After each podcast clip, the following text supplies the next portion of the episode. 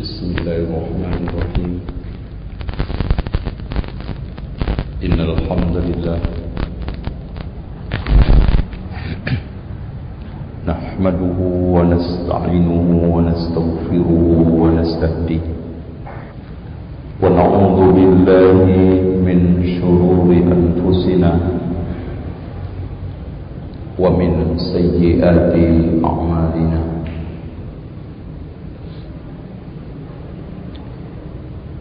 من يهده الله فلا مضل له ومن يضلل فلن تجد له وليا مرشدا.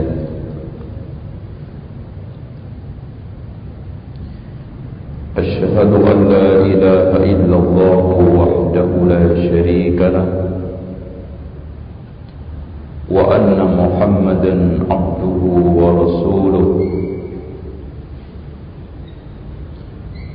قال الله عز وجل يا أيها الناس اتقوا ربكم الذي خلقكم من نفس واحدة وخلق منها زوجها وبث منهما رجالا كثيرا ونساء. واتقوا الذي تساءلون به والأرحام. إن الله كان عليكم رقيبا.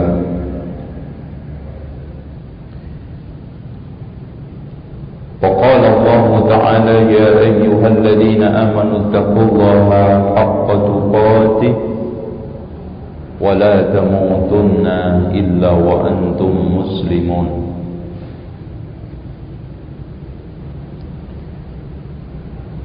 وقال عز وجل يا أيها الذين آمنوا اتقوا الله وقولوا قولا سديدا. يصلح لكم أعمالكم ويغفر لكم ذنوبكم ومن يطع الله ورسوله فقد فاز فوزا عظيما.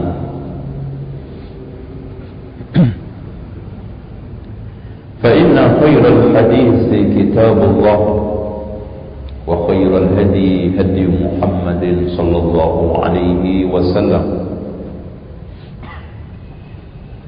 وشر الأمور محدثاتها وكل محدثة بدعة وكل بدعة ضلالة وكل ضلالة في النار.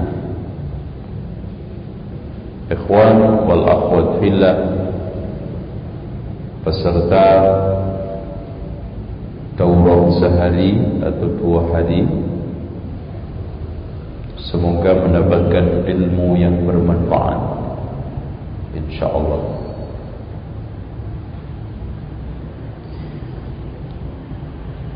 Kali ini kita akan mengangkat tema Indahnya sunnah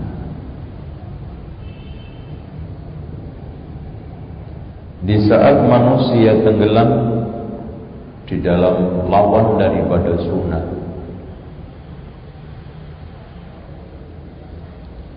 Di saat masyarakat kebanyakan memusuhi sunnah Yang dikatakan oleh Hudayfah Ibn Yaman Pernah dia menumpuk dua batu Kemudian menanyakan kepada sahabat-sahabat sekitarnya Kamu melihat enggak cahaya di antara dua batu? Maka teman-temannya menjawab Tidak kecuali sedikit. Maka Hudhaifah Ibn Yaman mengatakan Akan datang suatu zaman tidaklah tersisa sunnah kecuali sebesar cahaya di antara dua batu.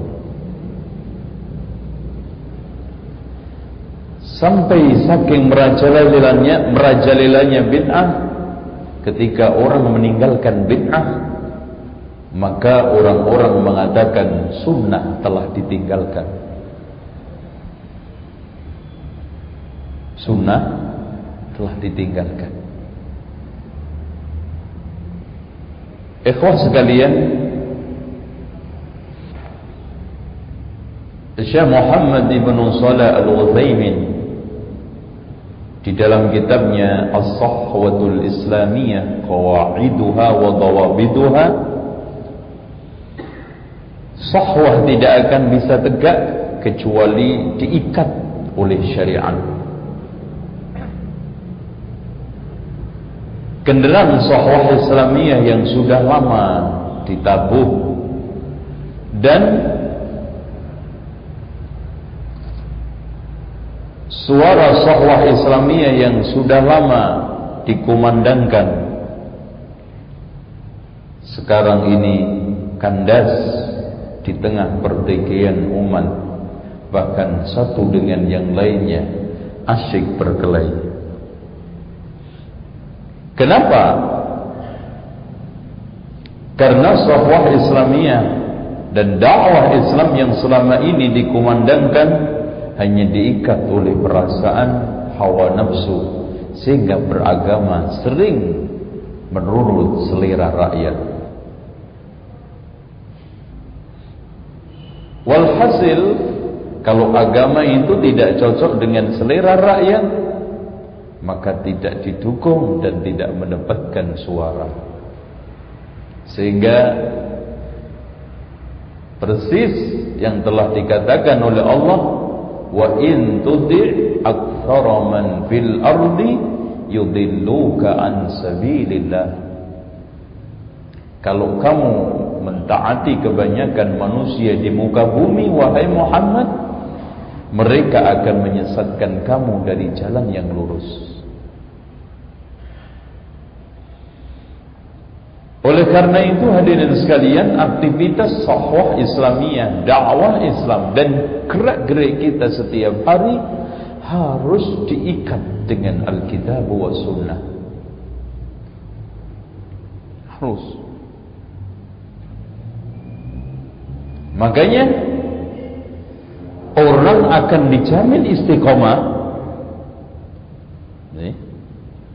Tuh perhatikan Orang akan dijamin istiqamah ketika seluruh gerak-geriknya, ucapan dan perbuatan diikat dengan Alkitab wa Sunnah syariat. Makanya kalau banyak ikhwan al-khwat ketika kajian bertanya, Ustaz, bagaimana kiat untuk istiqamah sederhana? Ikatlah gerak-gerik dan perbuatan ucapan anda dengan syariat. Biasakan. Aku tidak bertindak, tidak ngomong kecuali dengan dasar ilmu.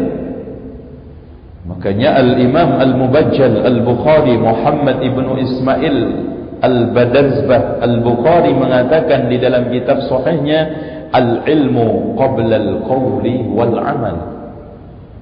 Usahakan ikat dengan syariat.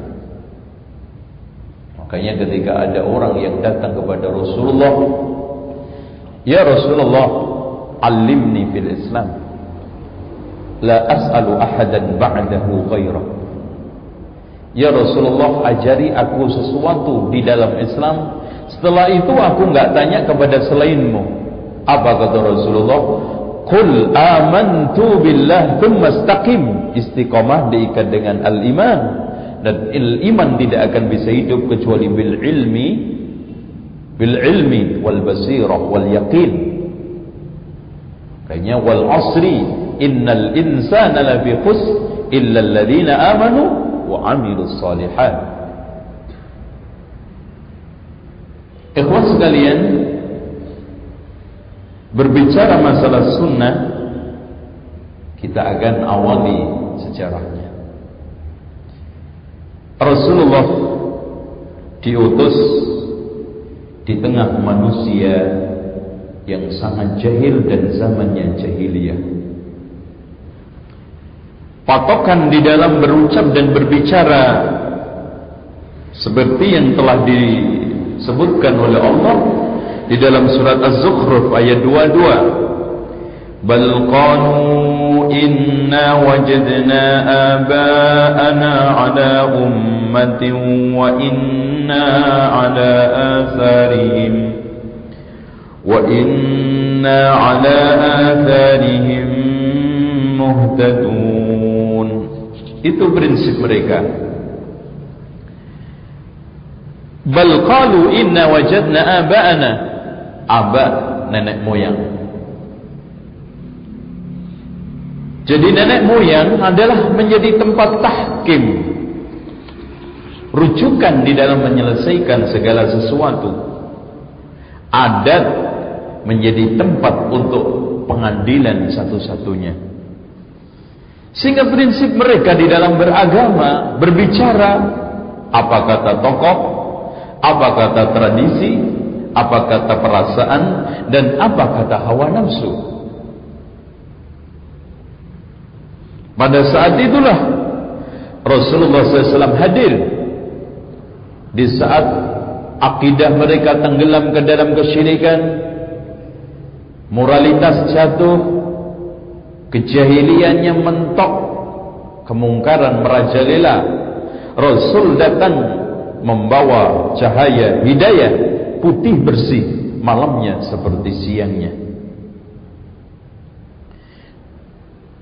Allah tidak mengambil kembali nabinya kecuali setelah menyempurnakan ajarannya. Dan inilah hadirin sekalian kenikmatan yang paling utama.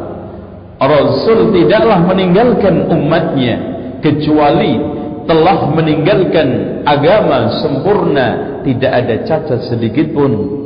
Dan dengan proklamir ayat Allah in al-yawma akmaltu lakum dinakum wa atmamtu alaikum ni'mati wa raditu lakumul islam dina membuat umat Islam diiriin sama Yahudi. Makanya pernah ada orang Yahudi yang datang kepada Umar ibn al-Khattab. Wahai Umar ada satu ayat di dalam kitabmu kalau seandainya turun kepada kami maka ayat itu waktunya akan saya jadikan perayaan harinya. Makanya yang senang-senang perayaan itu Yahudi. Yang membiasakan perayaan itu Yahudi. Maka setelah itu Umar bin Khattab mengatakan ayat apa itu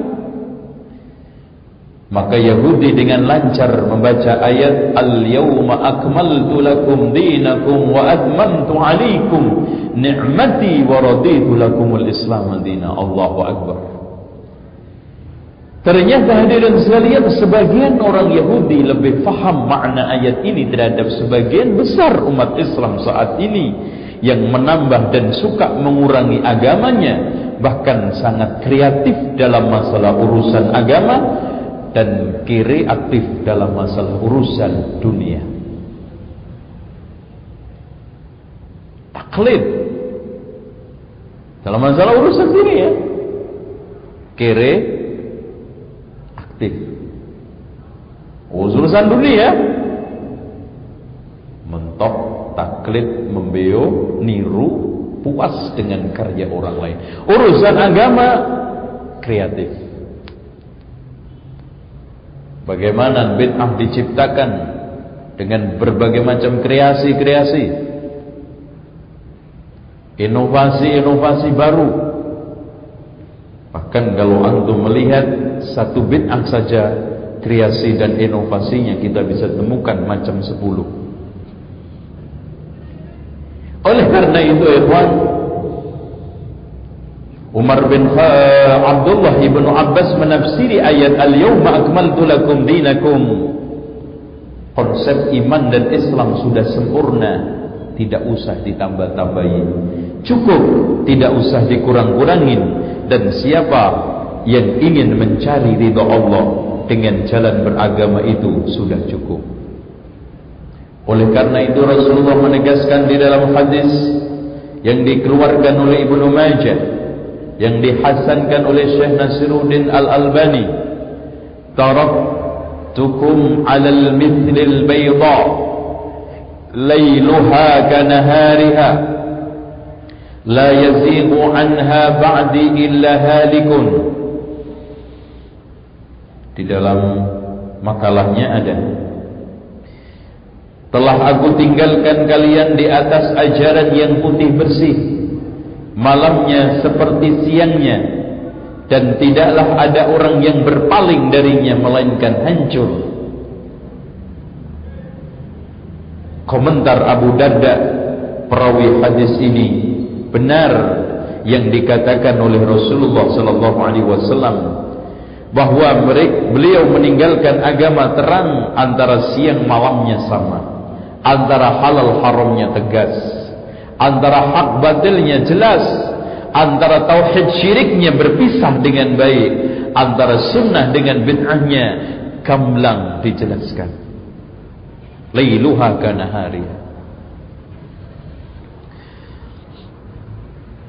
dan hadirin sekalian sahabat terutama khulafaur rasyidun ditinggalkan Rasulullah masih komitmen dan istiqamah di atas kebersihan ajaran dan kemurnian tuntunan.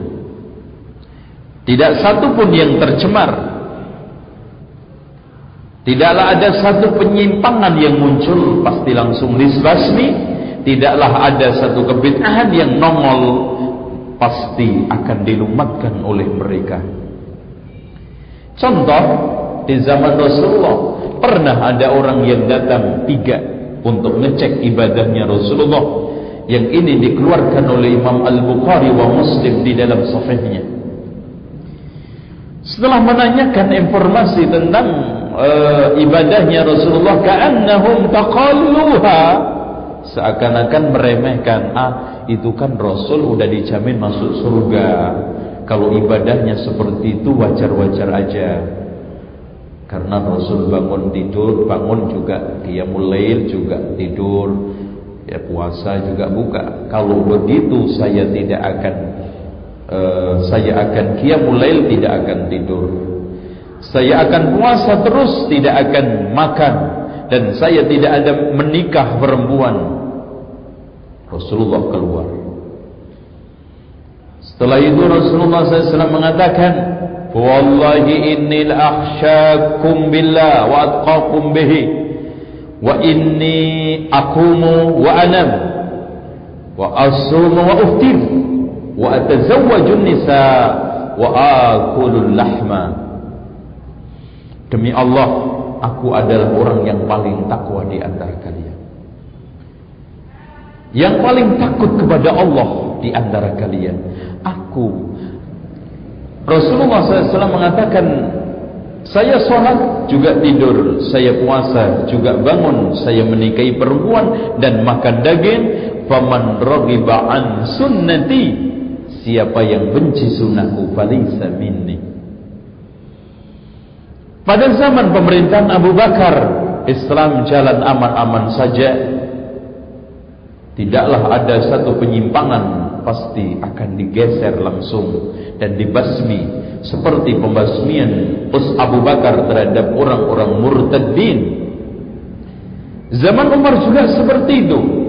Sampai pernah ada seorang namanya Sabih Ibnu Asal Al-Iraqi suka mempermasalahkan ayat-ayat mutasyabihat pada zaman Umar bin Khattab dipanggil, didatangkan, kemudian dipukul kepalanya sampai berdarah-darah lalu diungsikan ke Irak dan dikomandim diperintahkan ke gubernur agar memerintahkan ke rakyatnya tidak mengajak bicara dan mengucapkan salam kepada Sobik ibnu Asal dalam rangka untuk hajar dan memberikan sanksi. Sampai setelah dibukul sudah Umar setan sudah keluar dari kepala saya Artinya subhat-subhat yang selama ini dari syaitan merusak kepala saya sudah pergi minggat. Setelah itu dia dikucilkan di Irak akhirnya bertaubat taubatan nasuha. Di awal pemerintahan Um, um Utsman juga Islam berjalan dengan baik namun di akhir pemerintahannya Utsman harus tersandung dengan fitnah bughat yang digulirkan oleh orang-orang khawarij yang mengangkatlah hukma illallah akhirnya mendemo Utsman sampai akhirnya Utsman ibnu Affan mati terbunuh di tangan jahil, tangan jahat, tangan orang aniaya kaum Khawarij. Pada saat itulah fitnah mulai berkah tumbuh. Kebenahan mulai nonjol. Dan orang-orang ahlul ahwa mendapatkan angin segar. Apalagi hadirin sekalian, setelah Ali bin Abi Thalib mangkat menjadi khalifah dan dibaiat berdasarkan kesepakatan ahlul halli wal abdi senior sahabat tersandung dengan dua fitnah khawarij yang menghujat sahabat dan ahlul bait syiah yang mengkultuskan ahlul bait. Satu fitnah yang saling berhadap-hadapan. Bagi Ali bin Abi Thalib cukup sulit untuk menghadapi kelompok ini. Yang satunya merongrong pemerintahannya. Yang satunya mengkultuskan kepemimpinannya. Dua-duanya terjebak ke dalam kesalahan. Al-ghulu wal ifrad al-ghulu wat taksir ya maaf.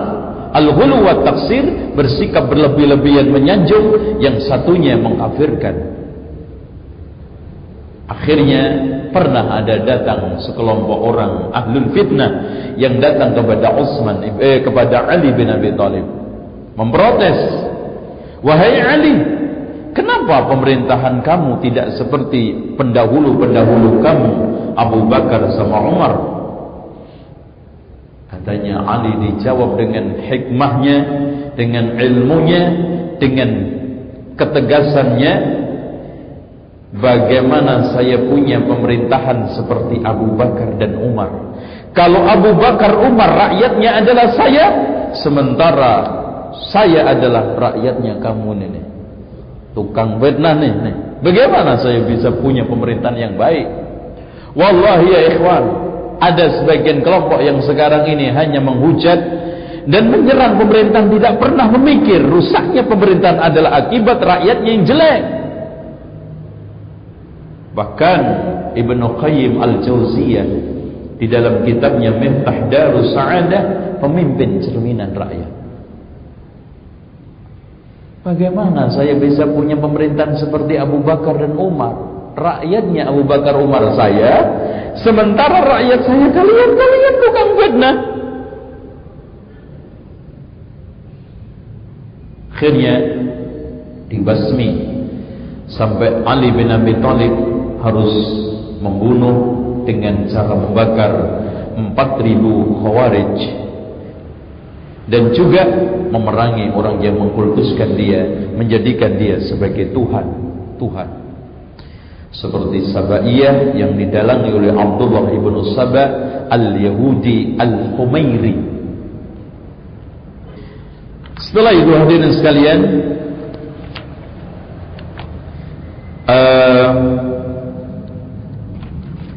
muncul berbagai macam bid'ah seperti khawarij eh, qadariyah dan murji'ah dan bertubi-tubi muncul ada mu'tazilah ada jahmiyah yang didalangi oleh Jaham bin Sufan dan yang lainnya.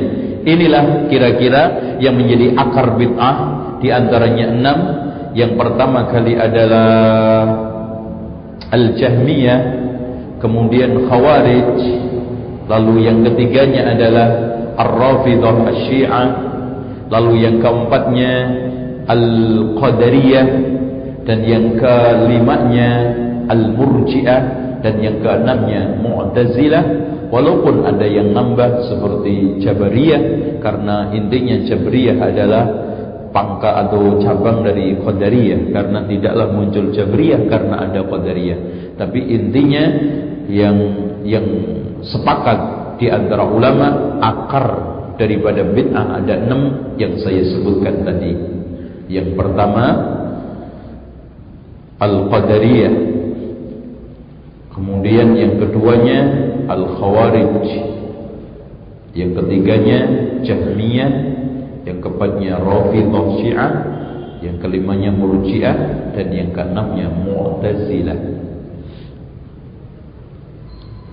Tapi alhamdulillah ya ikhwan, ulama-ulama salaf yang telah dinyatakan oleh Rasulullah SAW khairun nasi qarni thumma alladhina yalunahum thumma alladhina yalunahum. Sebaik-baik manusia adalah di zamanku. Kemudian setelahnya kemudian setelahnya Abdullah ibn Umar. Setelah nampak pemikiran Qadariyah dan tolong dicamkan di ikhwan rata-rata tokoh dan bibit bid'ah muncul dari Irak sedikit sekali yang keluar dari Irak bahkan tidak ada satu bid'ah yang muncul dari Madinah dan Mekah. Tokohnya semua besar tumbuh di sana. Pernah ada dua orang yang datang dari Irak menanyakan kepada Abdullah ibn Umar wahai ibn Umar di tempat kami ada orang mengatakan al-qadaru unfun. Apa unfun? Unuf itu baru muncul artinya Allah itu baru tahu takdir setelah terjadi. Sebelumnya enggak tahu. Umar bin Ibn Abdullah ibn Umar dengan tegas mengatakan sampaikan kepada dia Sesungguhnya Allah tidak akan menerima ibadah mereka sampai beriman terhadap qadar dan katakan kepada mereka saya berlepas diri dari mereka dan mereka tidak punya hubungan dengan Ibnu Umar. Tegas. Bahkan Ibnu Abbas tiada orang yang lebih aku benci ketimbang orang yang datang kepadaku mengajak debat tentang qadariyah. Begitu juga Ibn Abul Jauza bertetangga dengan monyet dan babi lebih aku cintai daripada bertetangga dengan ahli bid'ah. Diperbudak oleh hawa nafsu. Karena ikhwan babi monyet menularkan penyakit jasmani kalau seandainya mengganggu, tapi ahli bid'ah menularkan penyakit jasmani dan rohani.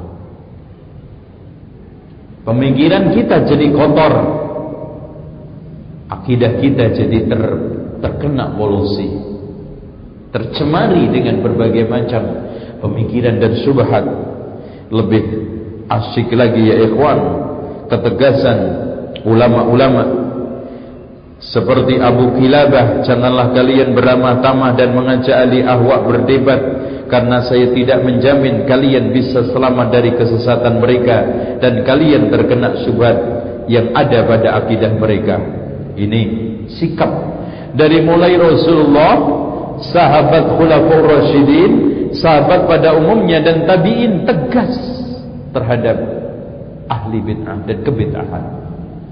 Dan a'immatus sunnah di antara madhahibul arba'ah. Makanya saya sebutkan di dalam kitab saya Ensiklopedia Penghujatan terhadap sunnah Sikap empat madhab terhadap sunnah dan bid'ah Ya Al-Hasanul Basri berkata, janganlah kalian beramah tamah mengajak berdebat mendengar kebetan ahli ahwa. Imam Ahmad juga mengatakan eh, seperti itu bahwa kita dilarang untuk beramah tamah ya, mengajak debat, berdialog karena mereka tidak aman untuk menyebarkan virusnya. Syekh Ismail As-Sabuni di dalam memberikan karakter akidah salaf dan ahli hadis Beliau berkata mereka senantiasa membenci ahli ahli bidah yang membuat-buat perkara baru dalam agama yang bukan bagian dari ajarannya. Tidak senang, tidak berteman, tidak mendengar ucapan kebid'ahan, tidak duduk-duduk, tidak berdiskusi, berdebat dengan mereka dan menjaga telinga mendengarkan kebatilan mereka. Ini sikap mereka. Namun ikhwan, tolong dicapkan. Kadang-kadang ulama tidak sholat di belakang ahli bid'ah. Tidak mengunjungi ketika sakit. Bahkan tidak menjenguk jenazahnya Tidak mengantarkan jenazahnya. Semua ini dalam rangka tahdir. Bukan berarti sekarang enggak boleh menyolatin orang ahli bid'ah. Cuman ulama disarankan agar memberikan pelajaran yang hidup. Inilah akibat orang-orang yang menyebarkan sunnah. Tetapi kadang-kadang metode persuasif metode taklif. Pendekatan lebih baik daripada hajar wa tahdir. Makanya harus dilihat kondisinya.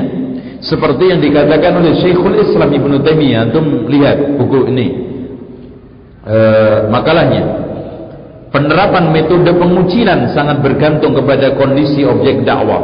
Baik dari sisi kualitas maupun kuantitas yang menjadi sasaran inti adalah terwujudnya kesadaran dan perubahan dari pelaku kesesatan Bila pengucilan dianggap mampu meminimalisir keburukan, maka sikap tersebut dibetulkan. Bila orang yang dikucilkan tidak sadar, bahkan keburukan semakin bertambah. Sementara orang yang mengucilkan dalam posisi lemah, sehingga kerugian lebih besar volumenya daripada kemaslahatannya, maka tidak ada anjuran untuk mengucilkan mentahdir. Namun metode persuasif lebih cocok untuk sebagian orang daripada pengucilan. Oleh karena itu, terkadang Rasulullah menggunakan metode pengucilan, terkadang pendekatan, terkadang memberikan contoh saja Rasulullah SAW memberikan ratusan ontak kepada Sofwan ibn Umayyah padahal baru masuk Islam. Bahkan membiarkan Abdullah ibn Ubay bin Salul. Padahal jelas-jelas munafik. Tapi memberikan sanksi berat kepada siapa? Ka'ab bin Malik. Ini lihat manfaat tidaknya. Karena tidak ada manfaatnya memberikan peringatan keras kepada Abdullah bin Ubay bin Salul. Tapi ada manfaat memberikan peringatan kepada Ka'ab bin Malik bahkan Rasulullah tidak pernah tidak mengucapkan salam kepada Amr bin As. Tapi Rasulullah SAW memberi toleran sangat toleran kepada Aqra bin Habis seorang tokoh badui yang paling ortodok kolot keras kepala. Di antara kekerasan akhlaknya ketika bertamu kepada Rasulullah tidak dibukakan pintunya, dia cari cendelanya diteriakin, "Eh Muhammad, lo mau keluar enggak?" Ketahuilah saya kalau muji membuat orang girang senang, kalau mencela membuat orang sedih seumur hidup. Itu. Kamu mau saya puji apa saya cela Muhammad? Keluar enggak? Akhirnya turun surat Al-Hujurat. Diteriakin itu, samping kamarnya tapi Rasulullah SAW memperlakukan dengan penuh persuasif pendekatan dan lemah lembut tergantung bukan masalah besar dan kecilnya do, eh, kesalahan tidak. Belum tentu orang yang kesalahannya besar harus dihajar dikasih peringatan keras yang kecil tidak. Bahkan sebaliknya kadang ada orang yang kesalahannya kecil dikasih peringatan lebih besar daripada yang kesalahan besar. Tergantung manfaat tadi. Kena enggak merubah?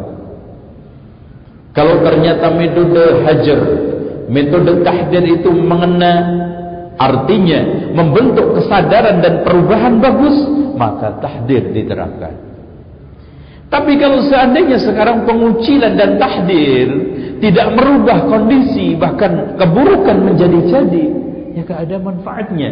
Persuasif lebih manfaat.